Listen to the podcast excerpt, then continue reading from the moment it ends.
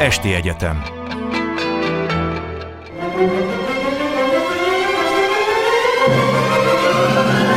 A világ urai Merre rángatják a világ szekerét a hatalmasok? Szénási Sándor műsora Jó estét kívánok! A mai vendégünk dr. Heidl György, filozófia történész, a Pécsi Tudományegyetem dékánja. Jó estét önnek is! Jó estét kívánok, köszöntöm a hallgatókat is! Ugye húsvét elé nézünk, és hát a kereszténység az emberiség egyik legmeghatározóbb vallásával lett az első század óta. Most ennek a gyökereivel próbálunk foglalkozni, tehát az első és a negyedik század között hogyan épült ki a vallásnak a szerkezete, hogy milyen lett az Isten tiszteleti rend, hogy jelent meg a bűnbocsánat gondolata, vagy a gyónásé, és hát hogy hogy jelent meg a kereszténység politikai szerepe, vagy miképpen lett a karácsonyból ünnep, és hogyan vezették be a szentek tiszteletét. Egy csomó dolog, amit ma természetesnek tartunk a kereszténységgel kapcsolatban, az egyáltalán nem volt az még az őskeresztények idején. Tehát ez a négy század, ez olyan forrongása, változása, a keresztény egyháznak, ami azt hiszem, hogy példátlan a világtörténelemben. Úgyhogy ha nem bánja, akkor elkezdenénk az első századtól. Igen. Ugye ez egy zsidó gyülekezetként jött létre Judeában és Galíliában az első században, és hát az első század a Bibliák, a evangéliumok pontosabban létrejötte a Márk, Máté, Lukács és Jánosé. Ahogy látom, ez 40 és 70 között születtek meg, tehát olyan nagyon nagy időtávolság nincs közöttük. És hát eh, ennek ellenére a Biblia az csak a negyedik században lett kanonizálva, tehát ezek különálló írtok voltak, nagyon sokféle volt a gyülekezetnek az irányultsága, a gondolkodásmódja, hogy az első keresztények még részt vettek a zsidó Isten tiszteleten is, aztán mikor megerősödtek, akkor a üldözésük is elkezdődött, és később aztán a római birodalom más területein is folytatódott. Hogy írná le ezeknek az első gyülekezeteknek a jellegét, az emberek egymás közötti kapcsolatait, a hitüket?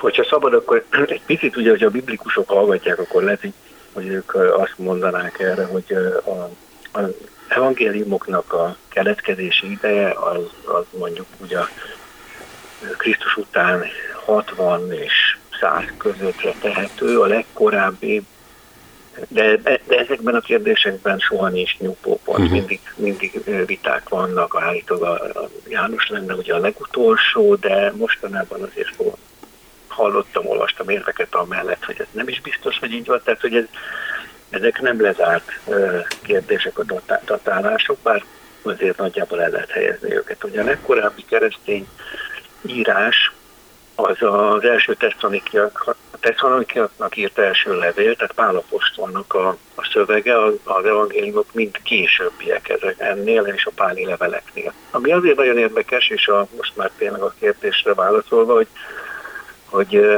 az első két keresztény nemzedéknek gyakorlatilag ugye a, a, az életéről nincsenek írott forrásaink.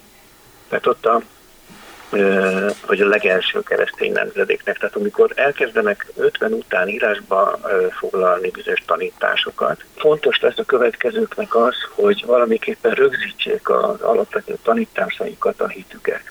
Ez egy picit egyébként olyan, vagy talán nem is picit, hanem az analógia erősebb, mint a filozófiai iskoláknál, a hellenisztikus filozófiai iskoláknál, ahol a, a, azért a, nem tudom, mondjuk a, az alapi Zénónak, a sztorikus alapítónak, vagy Epikúrosznak, a, az epikurista, a, a kert filozófiájának az alapítójától, hát nem ismerünk gyakorlatilag semmit. Ugye egy-két levelet ismerünk, meg, meg a tanítványok feljegyzéseit, mi azt jelenti, hogy, hogy itt egy olyan élő személyes közösségről van szó, amelyik akkor kezdi el leírni a, az alapvető tanításokat, amikor úgy érzik, hogy, hogy, hogy valami esetleg feledésbe merülhet, vagy, vagy, vagy tartanak attól, hogy valami elveszik. Tehát eleinte az első keresztény, az őskeresztény közösség tagjai, ugye eljártak a, a sinagógában, ezt látjuk ezekből a a, a szövegekből is. Már a Péter apostol is a, jár a zsinagógában, tanítanak, hirdetik azt a sajátos tanítást, ami arról szól, hogy, hogy Jézus Krisztus, akit elítéltek, mint bűnözőt, meghalt és föltámad. Most itt ez, ennek a közösségnek a hite az nem, nem dogmatikus abban az értelemben, hogy, hogy nem arról van szó, hogy, hogy itt vannak bizonyos tézisek, amiket el kell sajátítani, és akkor mindenki, aki ezt magáénak vallja, az a közösség tagja. Kultikus az a, a devóciónak, az istentiszteletnek, az áhítatnak, az imádságos életnek a következménye lesz majd az, hogy egyáltalán dogmatizálódik a keresztények tanítása. Egy nagyon különleges dolog történik. Azt lehet látni vissza, vissza következtetve az evangéliumokból, valamint a páli levelekből, hogy különösen már az említett Tesszalonikiak azért első levél, amit a Galata levél az, amelyikből látjuk azt, hogy Pálapostól még Saulként azért üldözte a, a, a, ezeket a, a szakadárokat, akiket ő a, hát úgy tűnik, hogy azért üldözte, mert az idomonoteizmusnak a, a, a fellazítását vélték. Ezt pedig nem úgy, hogy értekezéseket írtak volna, hanem úgy, hogy olyan, olyan módon tisztelték Krisztust, hogy az a tisztelet az, az addig, az csak is Istennek járt ki. Tehát, hogy nem tudom mennyire érthető, hogy Érthető, mi persze. vagyunk úgy gondolkozni, hogy, hogy vannak tézisek, vannak tanítások, azt elsajátítjuk, és ennek következtében lesz egy, egy, egy imádságos élet, vagy Isten tiszteleti gyakorlat, de ez fordítva történt. Amit aztán ezek az írások tükröznek az őskeresztény egyház életéből, ugye az már, az már egy, hát egyrészt van egy az apostolok cselekedeteiben egy idealisztikus leírása a negyedik fejezetben annak, hogy hát itt egy vagyonközösségben élnek, hogy a hívek szíve lelke egy, hogy óriási a szabadságuk, amivel a hatalommal szemben megfogalmazzák az ő saját identitásukat. Ez pár részjának nevezi a görög szöveg, az a szólásnak a szava, az a fajta nyíltsága, amivel a, amivel a hatalom embereivel szemben is megmernek szólalni. Ezt látjuk például Péternek a fellépése a a, a, a nagy tanácsal szemben. Tehát egy ilyen idealisztikus leírást látunk visszavetítve. De ami még különleges, hogy, hogy hát ha azt gondoljuk, ugye, hogy, és joggal, hogy itt a közösség életének a centrumában a kenyértörés, és hát az, a, amit eukarisztiának, vagy most urvacsorának is hívnak, a, és a, a keresztséggel. Tehát keresztség és, és, és eukarisztia. Igazából csak azt akarom mondani, hogy tehát ez egy nagyon természetes, őszinte, és hogy mondjam, csak még vezérek vagy vezetők nélküli közösség lehetett, ahol ennek a szabadságnak a megélése, ott hogy bárki bármit gondolhatott és mondhatott, az normális volt. Ugye csak később alakulnak ki ezek a presbiteriánus, meg episzkopális, tehát püspöki rendszerek. A, ha jól tudom, akkor a öregeket nevezték presbitereknek, akiket tiszteltek a koruk miatt, de az episzkoposz, a későbbi püspök az egyszerű ügyintéző volt, a diakónus, meg egy ilyen kisegítő, és akik igazán a vallási vezetők voltak az első időkben, azok a proféták voltak. Ez lett később egy ilyen nagyon hierarchizált szervezet, de az elején valószínűleg annyit elhihetünk nekik, hogy, hogy sokkal szabadabban érezték magukat, mint ahogy később a hívők ezt megengedhették maguknak. De helytálló nagyjából annyit kellene, hogy ezt lehet többféleképpen értelmezni ezeket a ezeket a folyamatokat, hogy hogyan intézményesül egy közösség. Az való igaz, hogy a, a, a legelső nemzedékekben ugye ott az apostolok a, a főtekintélyek, és az apostolok által megbízott és kiválasztott e, férfiaknak van közösségvezető szerepe. A, az úgynevezett katolikus levelekben, ami azért katolikus a Szországban, mert hogy a, a, az egyházi közösségek egyetemesen használták őket. Tehát itt a Timóteusnak írt levelek, Titusnak írt levél, illetve a Filemonnak írt levél, az, amelyek, amelyeket ide sorolunk, és ezek már azért egy későbbi, tehát első század végi egyházi rendet tükröznek. Ebben megjelenik valóban az, hogy, hogy, hogy van, vannak episzkoposzok. Ezek az episzkoposzok, ezek olyan férfiak, akik bizonyították azt, hogy egy, egy, egy olykoszt, egy, egy olyan háztartást, amelyik megint nem a mi fogalmaink szerinti háztartásra kell gondolni, egy, egy nagyobb kiterjedésű háztartást, amelynek a vagy, komoly vagyona van és személyzete, nem csak a rokonok, hanem ide tartoznak a szolgák, rabszolgák is. Tehát egy ilyen közösséget, tehát mondjuk ilyen, ilyen kis üzem, vagy minek mondjuk, ezt képes volt irányítani egy férfi, aki a, a, egyébként a keresztény közösség tagja, akkor azt mondták, hogy ha te ebben jó vagy, akkor legyél a, a közösségnek is egy ilyen vezetője.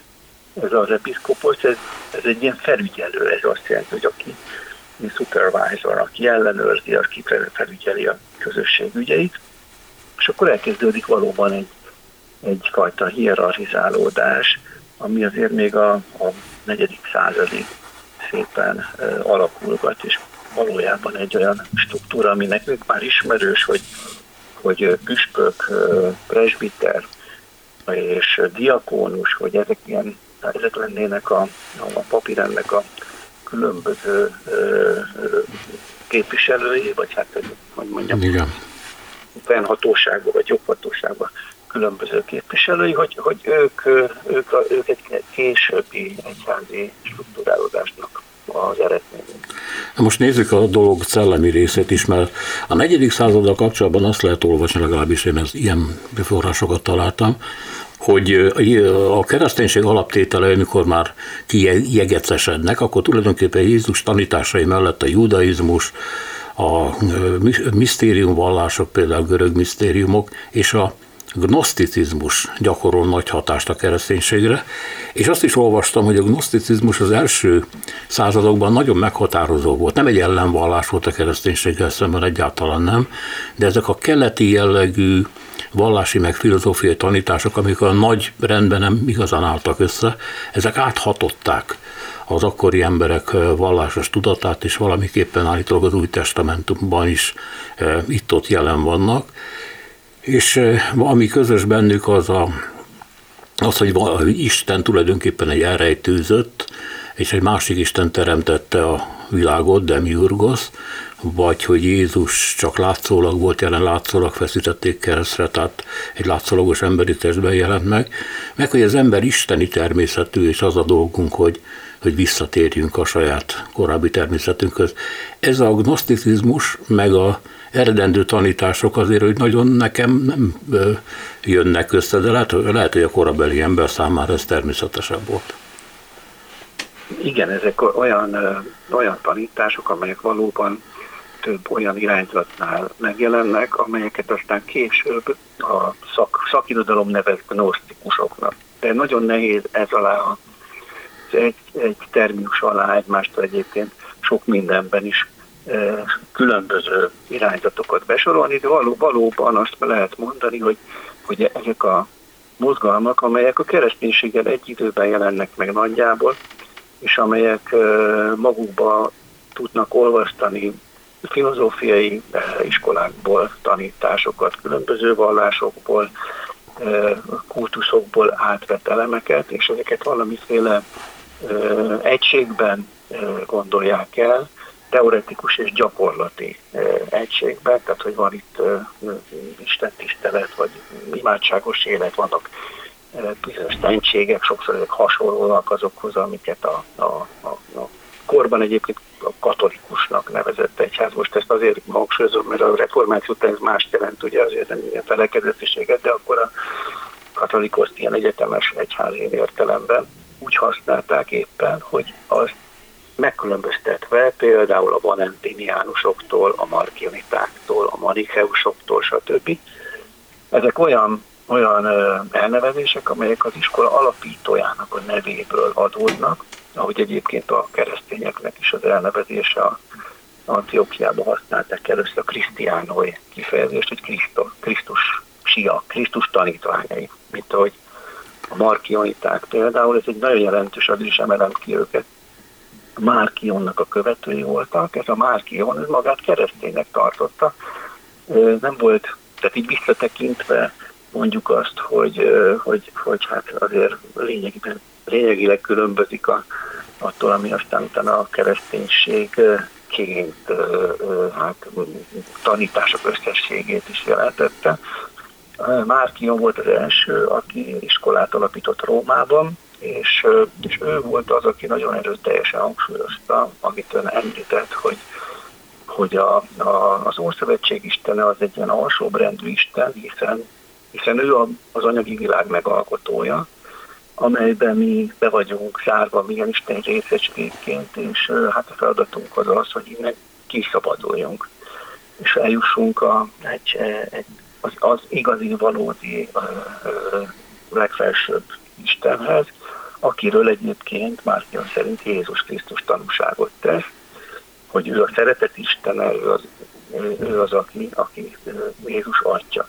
Ezért Márkion például az egész Ószövetséget elveti, ahogy a tanítványa is, sőt, még a, a Lukács evangéliumból a gyermekség történetet is, hiszen egy valódi megváltó az nem, dicsén, nem, nem, nem, nem egy ilyen uh, sírós kisbaba, vagy játszolban fekvő kis csecsemő, és, és igaziból Pál apostol írásaira hivatkozik leginkább amiből, amiből ő levezeti a saját nézeteit. Tehát itt egy olyan összetett, nagyon összetett szellemi, intellektuális, vallási időszakról van szó, ami talán egy picit emlékeztet a miénkre is, akik már a posztkeresztény korban élünk, és a legkülönbözőbb eszmék jelennek meg kereszténységként, ami, amelyek között pedig lényegi különbség van, és hát mondjuk nehezen visszavezethetők uh-huh. a evangéliumokra. Hadd kérdezzem meg egyébként, mert ugye a második században már, ha jól tudom, a római birodalomnak még a legeldugottabb zugaiban is megjelennek a keresztény gyülekezetek, tehát ez a, ez a hihetetlen sebességű terjedése az új tanoknak, ez mivel magyarázható?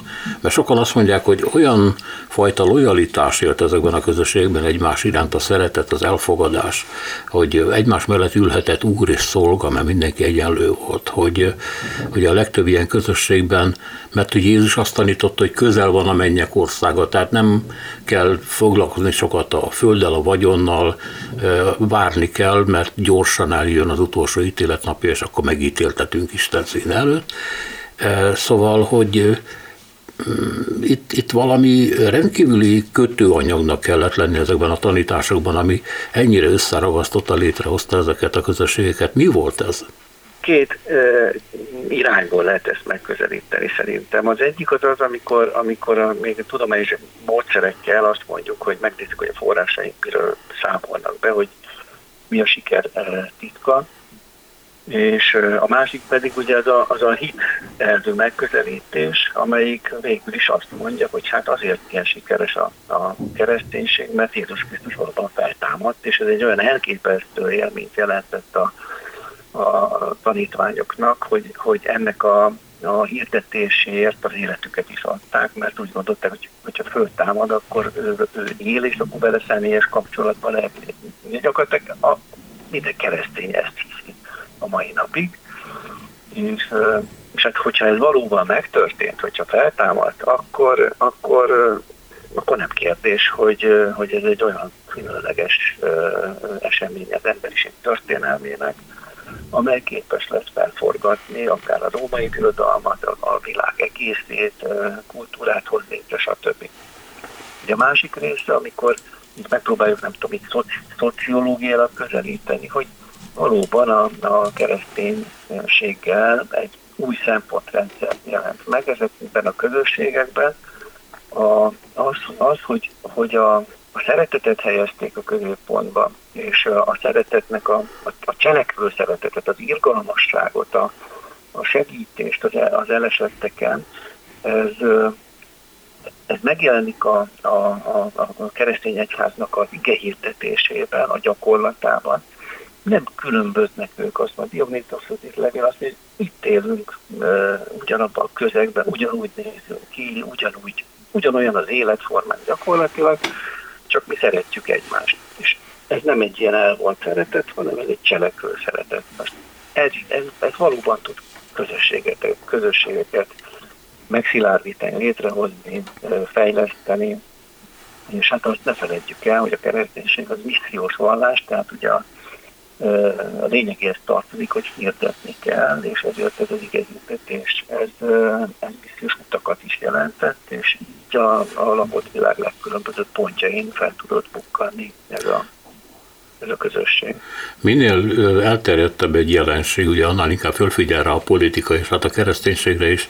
Előbb-utóbb fölfigyeltek a császárok, meg hát gondolom a, az akkori papság is, és aztán ugye nekünk az a képzetünk, hogy itt folyamatos keresztény üldözések voltak az első századokban, és persze az egyháznak később a mártíroknak az élete, a szenvedés az egy nagy cementáló erő volt, de ha az ember kicsit utána olvas, akkor látja, hogy ez nem föltétlenül igaz.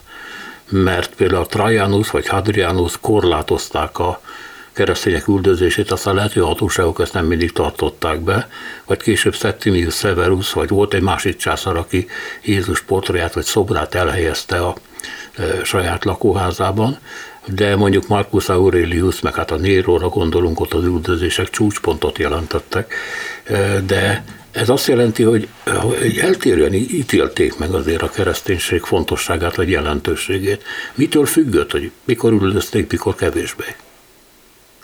Ugye, valóban így, így ez helytálló, hogy lokális üldözések voltak eleinte, aztán ritkább az, amikor az egész római birodalomban, mind a nyugati, mind a keleti részen egy átfogó keresztény üldözésről van tudomásunk ő nem ütette tényleg Marcus Aurelius, akit egyébként nagyra becsülünk, mint, mint sztoikus gondolkodót is, meg hát azért egy kiváló császár volt, de mégis ő volt egy, egy erőteljes keresztény üldözést indított el, hogy Dexius idejében volt a harmadik század derekán egy, egy, egy igen jelentős keresztény üldözés, ami a, és a leghíresebb az pedig a Diokléciánus féle keresztény üldözés, ami után néhány év, év, egy évtizeddel ugye aztán jön Konstantin, és, és akkor rehabilitálja a keresztényeket.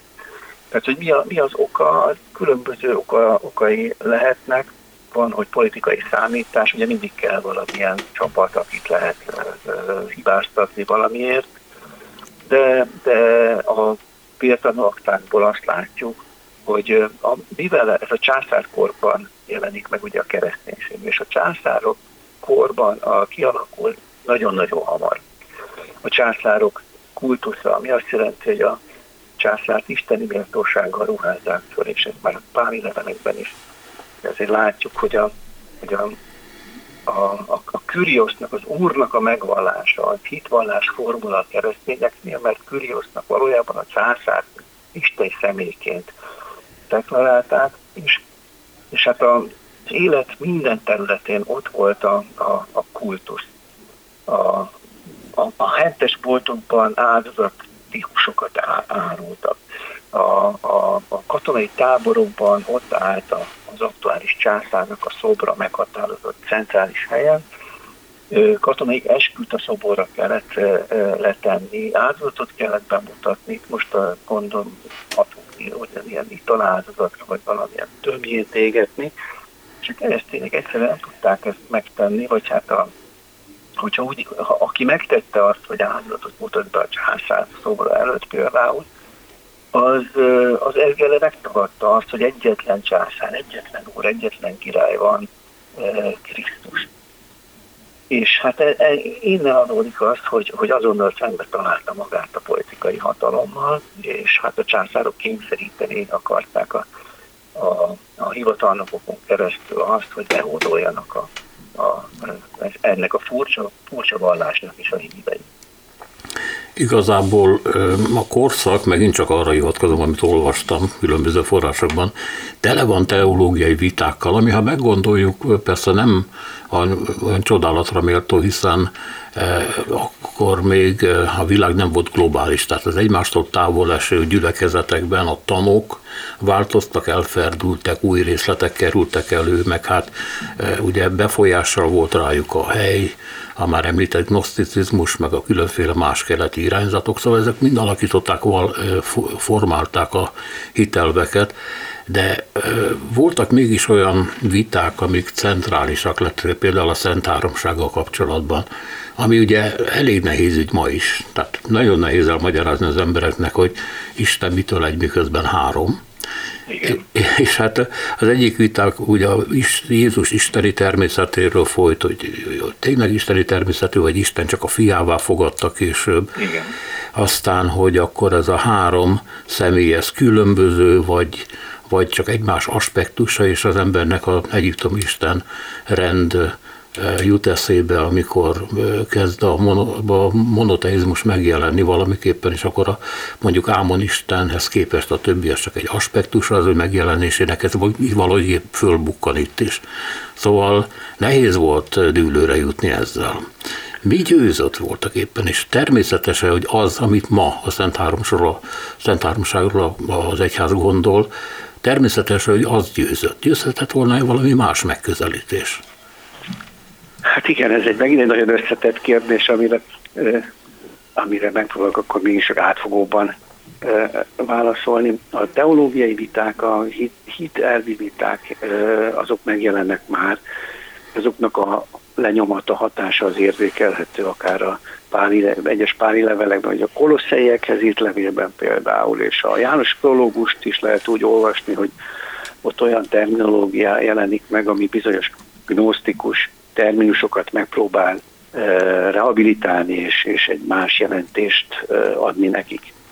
A nyílt viták azok elég hamar kialakulnak. Először kultikus kérdésekben, tehát mondjuk az, hogy a, mivel zsidó eredetű a, a, a közösség, hogy, hogy azok, akik betérnek oda úgynevezett pogányok, nem zsidók, tehát népek közül, hogy ő nekik be kellett tartani bizonyos szabályokat.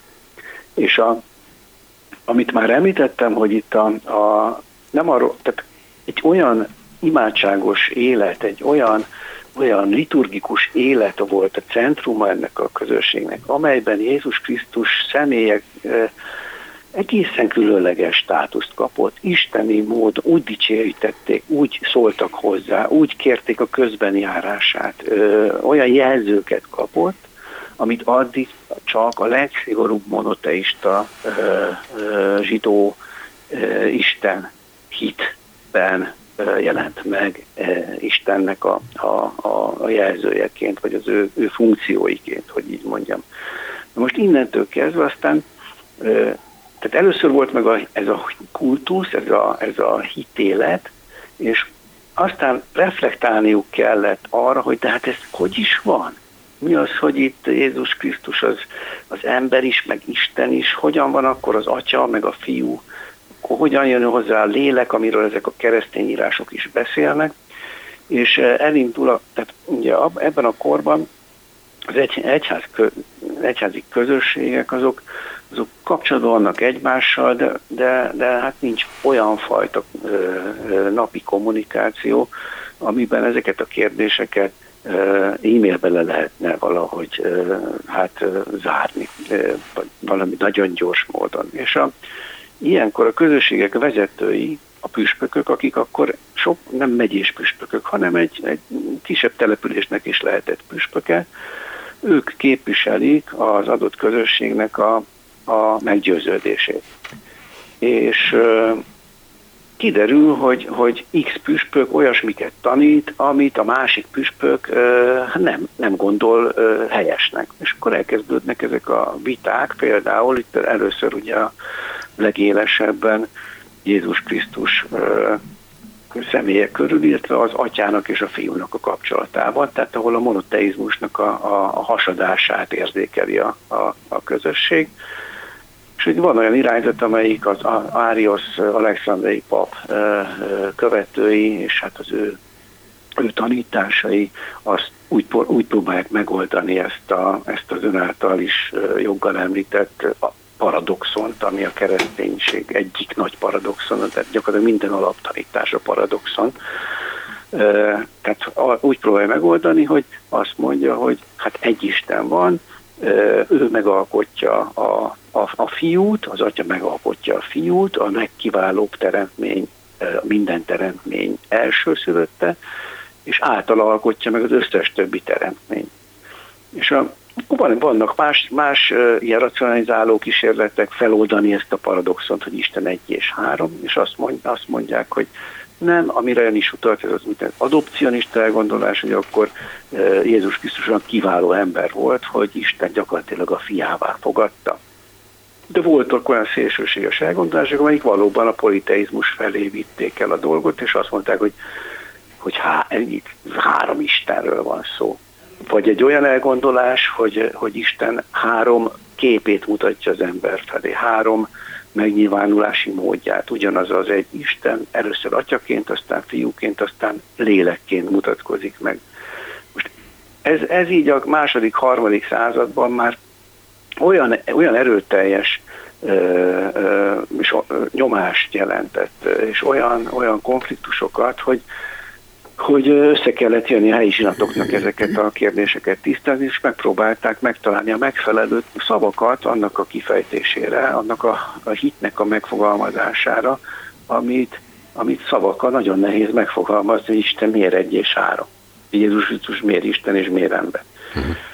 De a, a, az első ilyen nagy egyetemes zsinat, ahol, ahol, ahol a, a püspökök legnagyobb számban összejöttek, és egyébként Konstantin császár hívására, aki ugye arra törekedett, hogy a birodalomban ne legyen az ekkora feszkó, tehát ott azért legyen már valami összhang a keresztények között, és akkor 325-ben Nikajában összejönnek a püspökök, hogy, hogy, hogy, dönts, hogy, hogy állást foglaljanak azokról a kérdésekről, hogy mi az atya és a fiú kapcsolata. Tehát ezek a, ez a és megint a dogmatizálódás. Tehát ezek a, a, a zsinatok, amelyek aztán innentől kezdve már napjainkig tartanak, ezek reflektálnak a felmerült kérdésekre, és nem, nem az történik, hogy összejönnek a papok, kitalálják, hogy innentől ezt kell hinni, aztán, aztán a jámbor hívet majd ezt elfogadják. Ugye lassan, mert említette Nagy Konstantin, beleérünk a negyedik századba, ami szintén nagyon fontos, ugye, mert itt áll össze a Biblia, és hát ennek a kanonizációjáról majd szót kell váltani. 312, ugye, akkor Nagy Konstantin arat egy győzelmet, és akkor ez egy vagy legenda, vagy igaz, hogy álmában megjelent a kereszt, és azt, hogy ejelben győzni Igen. fogsz, és valóban, és akkor megjelent egy társcsászárral együtt kiadták az úgynevezett Milánói ediktumot, ez véget vet a keresztény üldözésnek, sőt, szabad vallásgyakorlást meg elindul a templomépítés, Nagy Konstantin pészta, de erre, stb. stb. Mitől van ez a pálfordulás? Mert azért gondolom egy álom az még kevés. A konstantini pálfordulás? Igen. Igen hú, hát ennek óriási az irodalma, hogy itt mi történik. Konstantin részéről most hogy nagyon egyszerűsítjük, ugye akkor az a kérdés, hogy mennyire volt őszinte az ő, ő, ő kereszténysége, mit jelent az, hogy a kereszt jelében győz. Ez nem volt nem, nem olyan jel volt csak, amit a keresztények használnak, a keresztet egyébként hát hogy mondjam, először kerülik is a keresztények a kereszt jel, jelnek a, a feltüntetését, mert félreérthető. Amíg, amíg halálbüntetés a, a keresztrefeszítés, még pedig a, a legszörnyűbb halál, nem? Igen. A közfelfogás szerint is. Addig ők nem szívesen ábrázolják a keresztet, inkább utalnak rá, horkonyra, vagy vagy a, a, a, egy úgynevezett, hát olyan jellel, ami, ami egy, na hát kénytelen azt mondani, hogy taurogram, tehát a, a kereszt jel, de olyasmi, mint, a, mint amikor van egy pálcika emberke uh-huh. egy, egy, egy kereszten, tehát ez a, vannak ilyen jelzések, de például a kereszt halál, keresztrefeszítést nem is ábrázolják.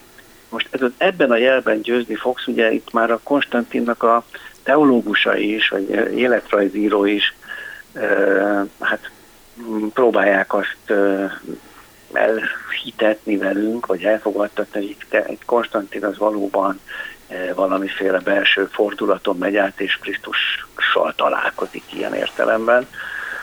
De, de hát az, hogy ő, ő azért nem keresztelkedik meg, hogy az, a, a halálos ányán keresztelkedik meg gyakorlatilag, ráadásul akkor ariánus kere, püspök keresztény, és nem feltétlen nem feltétlenül egy belső spirituális élmény és egy olyan átalakulás történik, ami, ami egy egyszerű jámbor keresztényé váló emberben, hanem itt egy uralkodóról van szó, aki teljhatalmat fog majd kivívni magának, és, és alapvető politikai és hatalmi érdekei vannak, és ennek megfelelően a, a kereszténységben felismeri azt, a keresztény egyházi szervezetekben, az egyházakban felismeri azt a lehetőséget, hogy hogyan lehet egy, egy egységes birodalmat kormányozni, felépíteni, bebiztosítani. És gyakorlatilag, igen, innen kezdődik a kereszténység politikai szerepe gyakorlatilag. akkor, hát igen, most ez a, ez a, ez a egyház történelemnek ugye akkor egy nagy fordulópontja lesz, hiszen hiszen fölmerül az a kérdés, hogy jó, hogyha a császár keresztény, az egy keresztény ember, de amit császárként hoz döntést, azt vajon keresztényként hozza ezt a, azt a döntést. Például, amikor viták vannak az egyházon belül, és ezek megtörténtek, kialakultak, egy, kialakultak olyan egyházi területek, amelyek elszakadnak, mert azt mondják, hogy mi vagyunk a tökéletesek, mert a keresztény üldözések alatt mi kitartottunk, mi, mi nem szolgáltattunk ki könyveket, nem tagadtuk meg a hitünket, nem mutattunk be áldozatot, tehát mi vagyunk az igazi keresztények, ez, van, ez a donatistáknak nevezik őket, Donátus például. Ilyen, és, a, és ők azt mondják, hogy hogy, hogy a nagy egyház az elbukott, tehát a többi, az egyház többi része elbukott, és akkor a császárhoz fordulnak bizonyos kérdésekben, hogy döntse, döntse el ő, hiszen keresztény. Tehát először például a, a, a császárnak, tehát a politikai hatalomnak a bevonása az egyházi ügyekbe az ilyen e, belső egyházi viták következménye. És erre válaszul a, hát mondjuk úgy, hogy a a, a nagy egyház, a katolikus egyház részéről, például Szent Ágoston, eh, Augustinus az egyik ilyen nagy képviselője ennek a vitának, eh, ők is odafordulnak csak a császár, császárokhoz, hogy akkor döntsétek el, mert itt egyházi javakról van szó, például templomokról van szó, hiszen a, ugye a Konstantinnal megindulnak ezek a hatalmas építkezések, nagy, nagyon komoly vagyonokról is szó van. Úgyhogy itt az egyház és az állam állami hatalom az, az pillanatban össze, összefonódik, és nagyon nehéz szét, szétszálazni, hogy melyik, melyiknek lenne a kompetenciája, hiszen abból indul ki, mondtam, a, a, hogy, hogy, az, a, hogy a, a császár keresztény császár hogy, a császár döntése, ezek keresztény döntések. Igen. Hát ez, ennek nagyon súlyos következményei vannak, ugye sokan azt mondják, hogy, hogy akkor tört meg valami, és akkor, akkor távolodtunk el a, a, a, az evangéliumoktól. Mások meg azt mondják, hogy ha ez nem történik meg, akkor akkor, akkor akkor nem, nem, nem örülünk annak, a, annak az elképesztő kulturális fejlődésnek, annak a sok-sok műalkotásnak, azoknak a nagyszerű ö, ö, alkotásoknak, amelyek végül is egy, egy megerősödő keresztény közösségnek lehettek csak a, a, a művei. Hát itt van egy átalakulás, amit ilyen, hogy mondjam, csak kívülállóként, amatőrként az ember észrevehet, mondjuk Krisztus megjelenésében. Krisztus ugye egy szenvedő ember, Istenember a kereszten. Ez a képzetünk. De ebben a korban megjelenik a Pantokrator képe, aki Szicíliában nézi ezeket a bizánci templomokat, amiben elképesztően teljességben maradtak meg a a Jézus ábrázolásai, ott a világbíró Krisztus jelenik meg, de gyakorlatilag egy császár. És a Igen. szegény, a szeretetet üzenő Jézusra szemben ez egy ilyen kemény tekintetű hadvezér, aki a talpa alá akarja e, hajlítani az emberiséget. Szóval, e, ha van valami, amit sikerült feladni ebben a tekintetben, akkor Jézust is valamennyire ezekkel az ábrázolásokkal, nem? Hát igen, értem, hogy, hogy mire gondol, meg én is ugye foglalkozom is ezekkel a, a egyébként gyönyörű mozaikokról is van itt szó, meg, meg freskókról.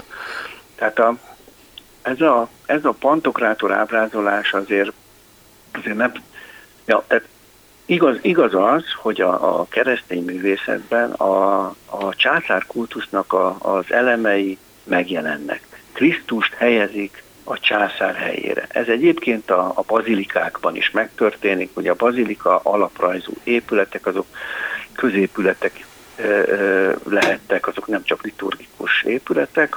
A császárnak például a bazilikában volt a, a, a felállítva baldahin alatt a trónja, és ott fogadta hozzájárulókat, akik kéréseket terjesztettek elő. A, az ókeresztény bazilikákban erre a trónusra, erre, erre Krisztus kerül. Tehát azt mondják, hogy a valódi császár Krisztus. Ez valójában azért ez egy rázadás, hogy vesszük a, a, a császárkultusz ellen. Tehát átalakítják a császárkultuszt, a formai jegyeket megőrzik, az ókeresztény művészet történettel foglalkozók e, jól ismerik, hogy mennyi-mennyi olyan elem van ebben a vizuális kultúrában, amely, amely egyszerű átvétele ennek a, a császári ö, propagandának. De az, hogy Krisztusból császár lesz, ez összhangban van azzal, hogy, hogy a János evangélium ugye úgy beszél róla, mint, mint, mint az örök logoszról, az örök isteni értelemről, aki által minden teremtmény lesz, és a, a jelenések könyvében pedig úgy jelenik meg, mint, mint, mint trónon ülő, aki bíró, aki uh-huh. dönt, aki, aki a világ végén uh, ítél jókról, rosszakról, aki elé mindenki járul. Tehát, hogy ezek megvannak a keresztény írásokban, a, ezeknek a képeknek a, a, a tartalmi alapjai vagy forrásai. És kérdés az, hogy ki hogy tekint ezekre. Az lehet, hogy tehát emellett azért, azért azért megmarad az egyháznak ez a diakóniája, megmarad, a, eh, megmarad az, hogy ha mondok, mondok egy példát, hogy mondjuk a negyedik században Kappadókiában nagy, jelentős eh, püspökök, eh, akik, hogy mondjam, a, a politikai hatalomban is jelentősek, de elindítanak olyan, olyan folyamatokat, hogy létrejönnek az első kórházak, hogy hogy a, hogy a leprásokat ö, ö, gyűjt, ö, kórházakba viszik és, és, és gondozzák őket. Ezek mondjuk egy Kajszárejában egy nagyszent vazul. Vagy nagyon érdekes, hogy ezekben a, ez már, a, ez már ez a diadalmasnak nevezhető egyház, de a, ezeknek a prédikát, ezeknek a püspököknek a prédikációjában olyan elemek kerülnek be, amelyek a hagyom, hagyományos retorikában egyszer nem jelenhettek meg. Tehát nem beszéltek a betegekről, nem beszéltek így a, a, a nőkről, nem beszéltek így a, a, a, a rabszolgákról, a szolgákról. Egyszerűen ez, ezt a témát a, a, ezek a negyedik századi püspökök emelik be a közbeszédbe. És ennek következményei, illetve ezzel együtt, hát, hogy gyűjtéseket rendeznek, meg, meg, meg akarják indítani a polgárok szívét. Adakozzanak építsünk nekik menhelyeket, kórházakat segítsünk nekik. Tehát a kettő egyszerre van, én nem, én csak erre szeretnék uh-huh. utalni ezzel. Voltak éppen, ha megpróbáljuk összefoglalni, hogy mi az, ami ezekben a századokban létrejött, hogy a középkor majd még alakít ezen a képen, akkor mik a legfontosabbak? Ugye, ja nem, kihagytuk, bocsánat, hát persze, az egyik legfontosabb a Biblia kanonizálása, maradjunk most akkor ja, ennél. Igen, igen, igen, igen, igen. Tehát, hogy ugye a centralizációval, meg a politikai szerepvállalással együtt jár akkor, hogy mindenki akkor ugyanazt kell, hogy gondolja körülbelül, tehát nem lehet százféle irányzatot fenntartani, és akkor el kell dönteni, hogy az evangéliumok közül mi a fék, és mi a nem, nem az. Hogy, hogy döntöttek, minek alapján? Igen, ez a, tehát azt látjuk, hogy a második században már olyan, na, már összeállt gyakorlatilag az a, az a kanonizált szöveggyűjtemény, amit mi új szövetségnek nevezünk. Néhány szöveg esetében voltak kétségek, a zsidókhoz írt levél szerzőségét azt már nagyon korán kétségbe vonták, hogy az Pálapostól lenne. A jelenések könyve körül voltak viták, illetve olyan szövegeket használtak ezek a közösségek, felolvastak belőle az Isten tiszteleteken, amely szövegeket az első században még, első-második században még, még, még egy, tehát amely szövegeket még ugyanolyan státuszúnak gondoltak, mint mondjuk az általunk is most ismert kanonizált evangéliumokat.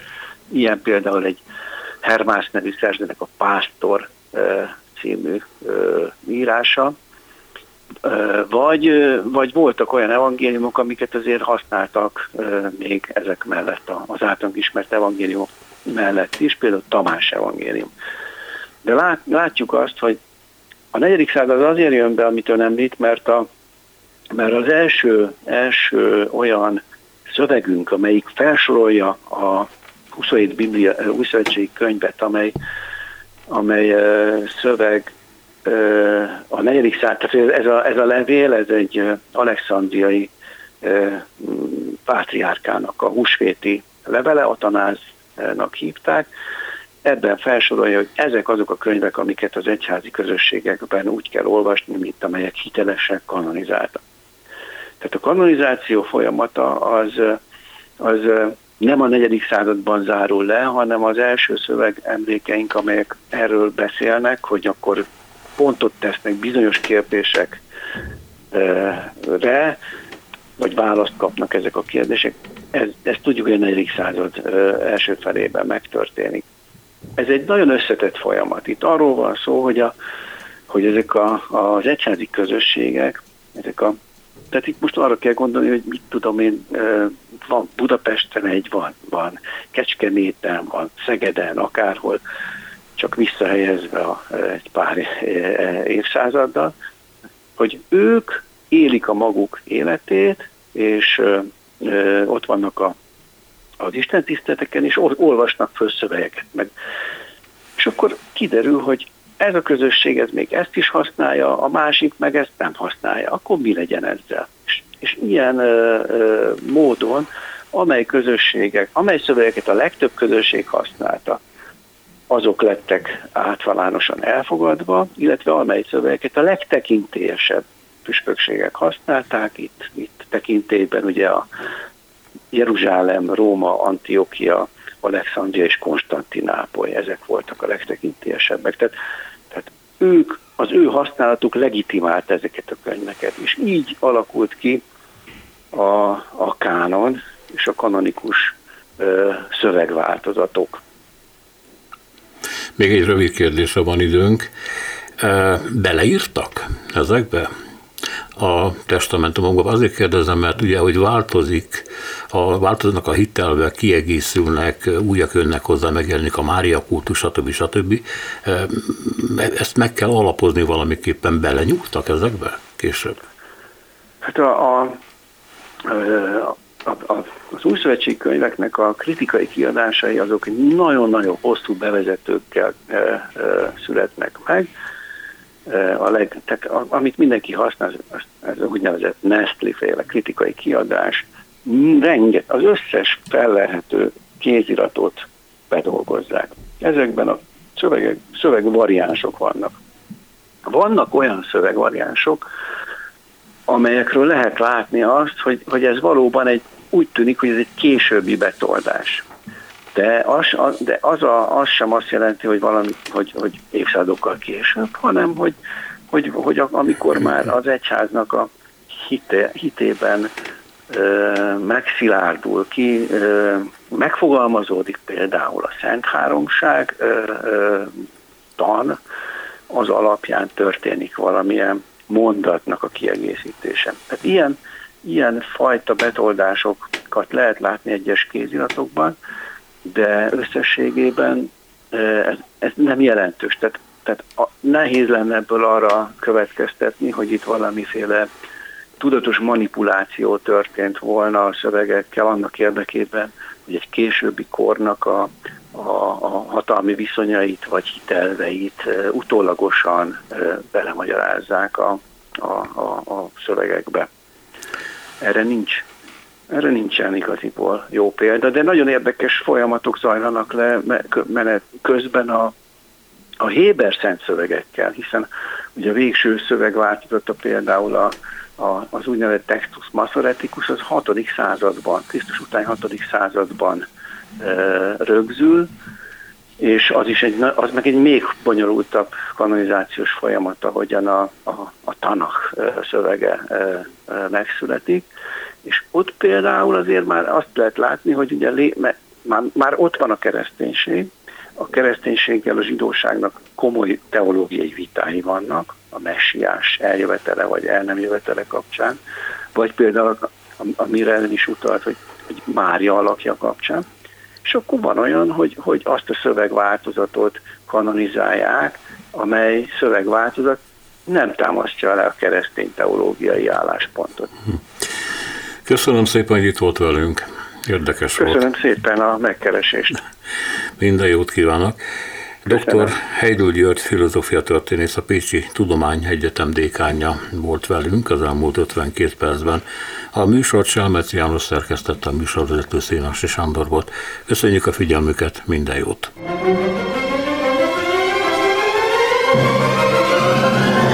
A Világ Urai című műsorunkat és Szénási Sándor műsorvezetőt hallották. thank you